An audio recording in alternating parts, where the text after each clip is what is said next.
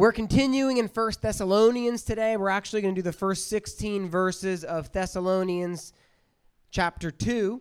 Um, but as we go into this time today, I just want to refresh your brain on a couple things. What is the vision of Revolve? In other words, why does Revolve exist? Why does Revolve exist? Anybody know? Oh, yeah, way to go.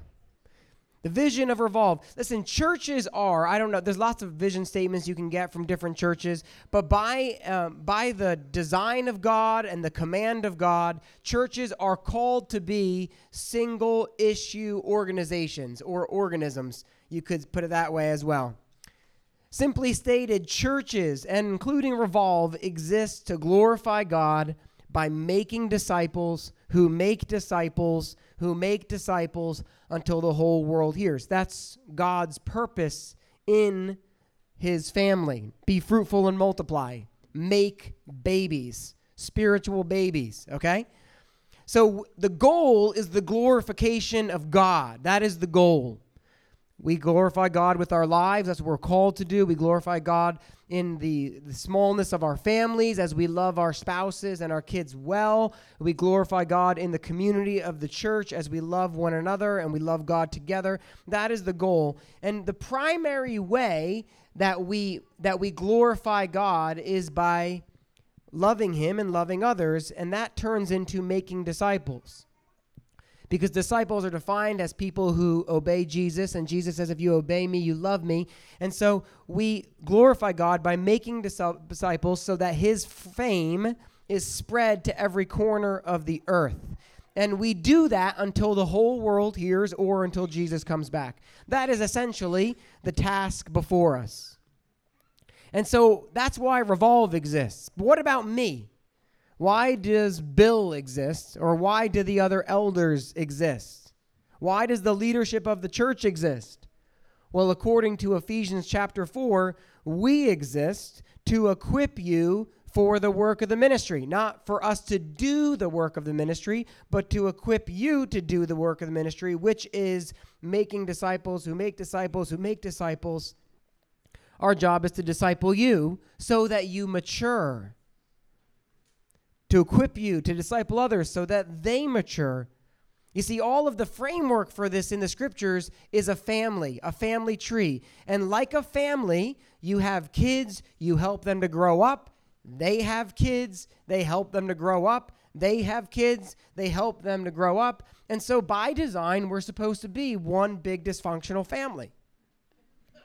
So, what is a disciple? I keep using this word disciple. Well, simply put, disciple means learner. That's all a disciple really means. Disciples are people who learn and keep learning to be like Jesus and to do what he did by the power and grace of God. In other words, disciples learn to hear and obey King Jesus. That's why Jesus says, Teach them to obey all that I've commanded when he talks about discipleship in Matthew 28. And so, no matter how young you are, little kids, right? No matter how young you are or how old you are, no matter how educated you are or not, no matter how experienced or new, we are always disciples. It isn't like you go through eight weeks and then you've arrived. That's not the way that it works. The process never stops until glory. So, then what is discipleship? Well, discipleship is the relational process of helping both Christians and people who are not yet Christians learn to become who Jesus would be if he were them. It is to help other people become like Jesus, to grow into his likeness by the Spirit of God. So, discipleship isn't just evangelism. Discipleship isn't just developing people. Discipleship is the whole journey from one end of the spectrum to the other because it's teaching people to follow Jesus, which is a process and a journey. Now, naturally, some people will focus more on evangelism and others on development, but all of this is in the part in the process of making disciples. And so today, what we want to look at is this simple question um, how did Paul make disciples? How did Paul make disciples? And so we're going to be reading 1 Thessalonians chapter 2, first 6 verses here. For you yourselves know, brothers, that our coming to you was not in vain. He just got done, if you weren't here last week, in chapter 1, talking about how all recounting all the ways that he saw the visible changes happening in the Thessalonians and how he knows that they received Jesus in power because their lives transformed. And he was only with them for one month. And in one month, he saw a difference in their lives. And he said, I know that you follow Jesus because I saw you change over the course of that month. And so he can, says in verse 1 For you yourselves know, brothers, our coming to you was not in vain. But though we had already suffered and had been shamefully treated at Philippi, which is a nearby city, as you know, we had boldness in our God to declare to you the gospel of God in the midst of conflict. For our appeal does not spring from error or impurity or by any attempt to deceive but just as we have been approved by God to be entrusted with the gospel, which is the good news, so we speak the good news, not to please man, but to please God, who tests our hearts. For we never came with words of flattery, as you know, nor with a pretext for greed. God is our witness. Nor did we seek glory from people, whether from you or from others, though we could have made demands as apostles of Christ. So, what is Paul saying here? Paul is describing the posture of his heart as they came out of Philippi, where they got chased out of the city um, after being arrested and threatened and all these things. And now he's describing the posture and the motivation of his heart as he came to Thessalonica. Okay? And so the question that is addressed in this paragraph is what do we need? If we want to be disciple makers like Paul, what do we need to be a disciple maker? Well, every disciple maker maker needs motivation. And so the question is what is our motivation? You see because an expectation of fruit, it's not a lasting motivation. Now here Paul says that our fruit our work among you was not in vain. So they saw fruit, but in Philippi they didn't see a whole lot of fruit because fruit is not always guaranteed. And so the fruit of your labor is not an enduring motivation. Paul saw fruit here, not so much at Philippi, and there were other places where he saw almost nothing. But Paul's motivation isn't rooted in the expectation of fruit. Paul's motivation is rooted in something far deeper. He continued forward despite hardship. He continued forward despite a lack of the fruit that he desired to see. He continued forward not begrudgingly, but with boldness and declared the gospel. You see, if you want to be someone who gives their life to disciple making, you need to be motivated by the right heart. Okay? And what do I mean by that? A heart that seeks to please man? No. A heart that seeks to please God, not man.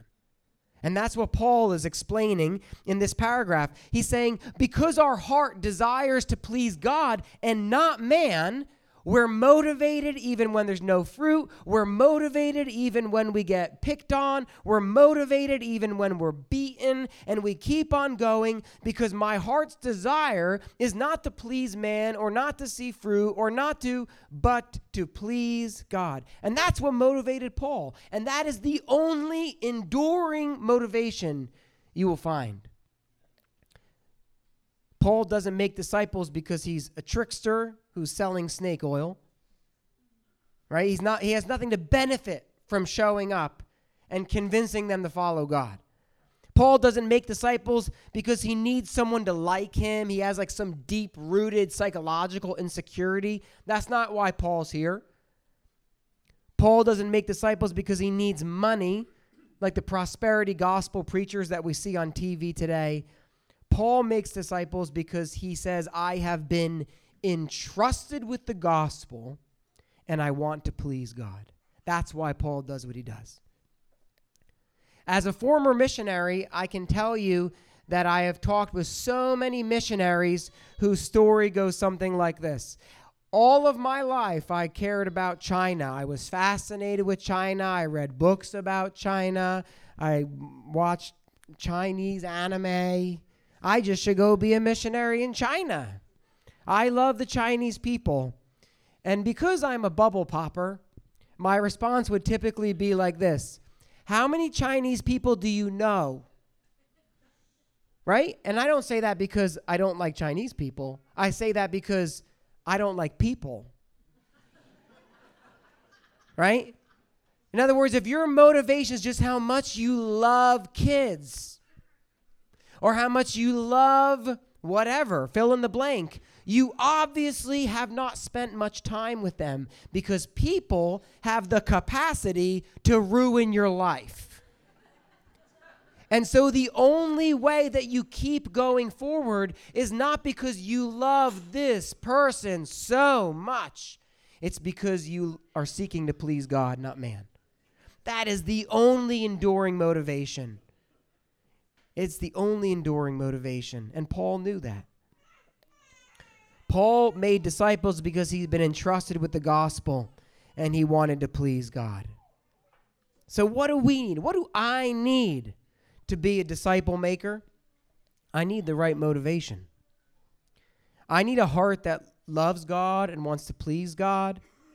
And when that happens, by the way, He does give us love for other people. That, that does happen. We don't stay curmudgeons forever, Lord willing.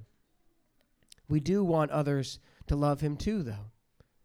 A heart that knows that I have been entrusted with this precious message realizes this message is too good not to share.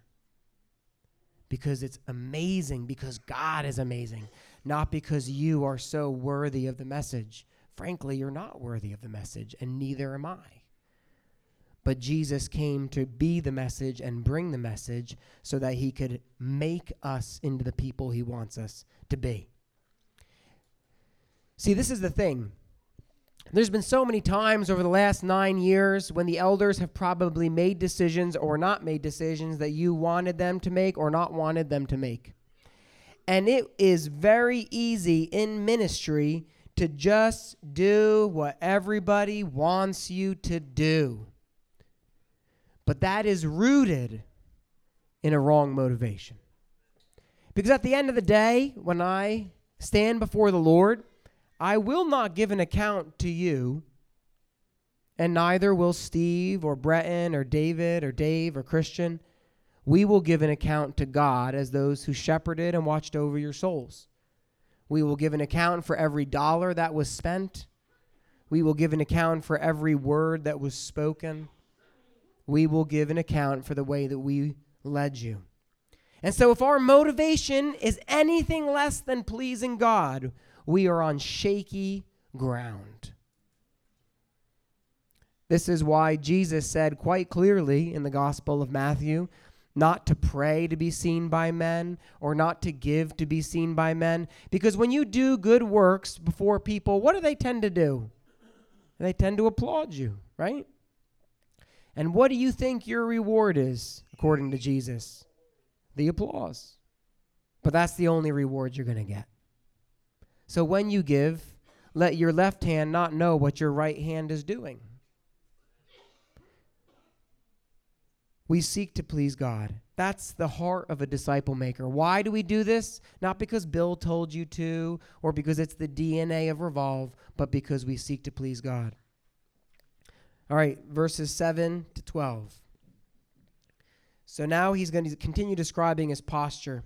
So even though he's saying, we didn't come with flattery, we didn't come, you know, with a pretext for greed, we came boldly among you, but, verse 7, but we were gentle among you, like a nursing mother taking care of her own children.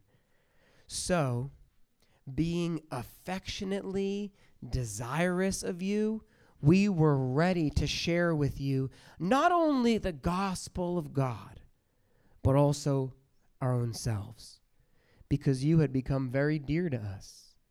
For you remember, brothers, our labor and toil. We worked night and day that we might not be a burden to any of you while we proclaimed to you the gospel of God. And you are witnesses, and God also, how holy and righteous and blameless was our conduct toward you believers. For you know how, like a father with his children, we exhorted each of you and encouraged you and charged you to walk in a manner worthy of God, who calls you into his own kingdom and glory. So, first, in the first section, Paul talked about his motivation. So, what's his motivation to pour into people? It's to please God, not to worry about man, to please God. And in this section, he's talking about how does Paul make disciples? How does Paul make disciples? What's really obvious in this passage discipleship happens most often how? Relationally, not organizationally. Discipleship, disciple making happens relationally, not primarily organizationally. What a pickle for a world in 2021 where everything can be streamed on your phone. What's an armchair athlete? Anybody know what an armchair athlete is? Somebody who just is like, you know, they got like chips all over, right? They look like they've never thrown a football a day in their life, and they're watching the Super Bowl and critiquing everything the uh, offensive coordinator's deciding. That's an armchair athlete. Well, whatever that equivalence is in terms of Christianity and theology, that's the danger. See, discipleship happens most often relationally, not organizationally, because discipleship is more than anything about making you like Christ, which is far more an issue of your character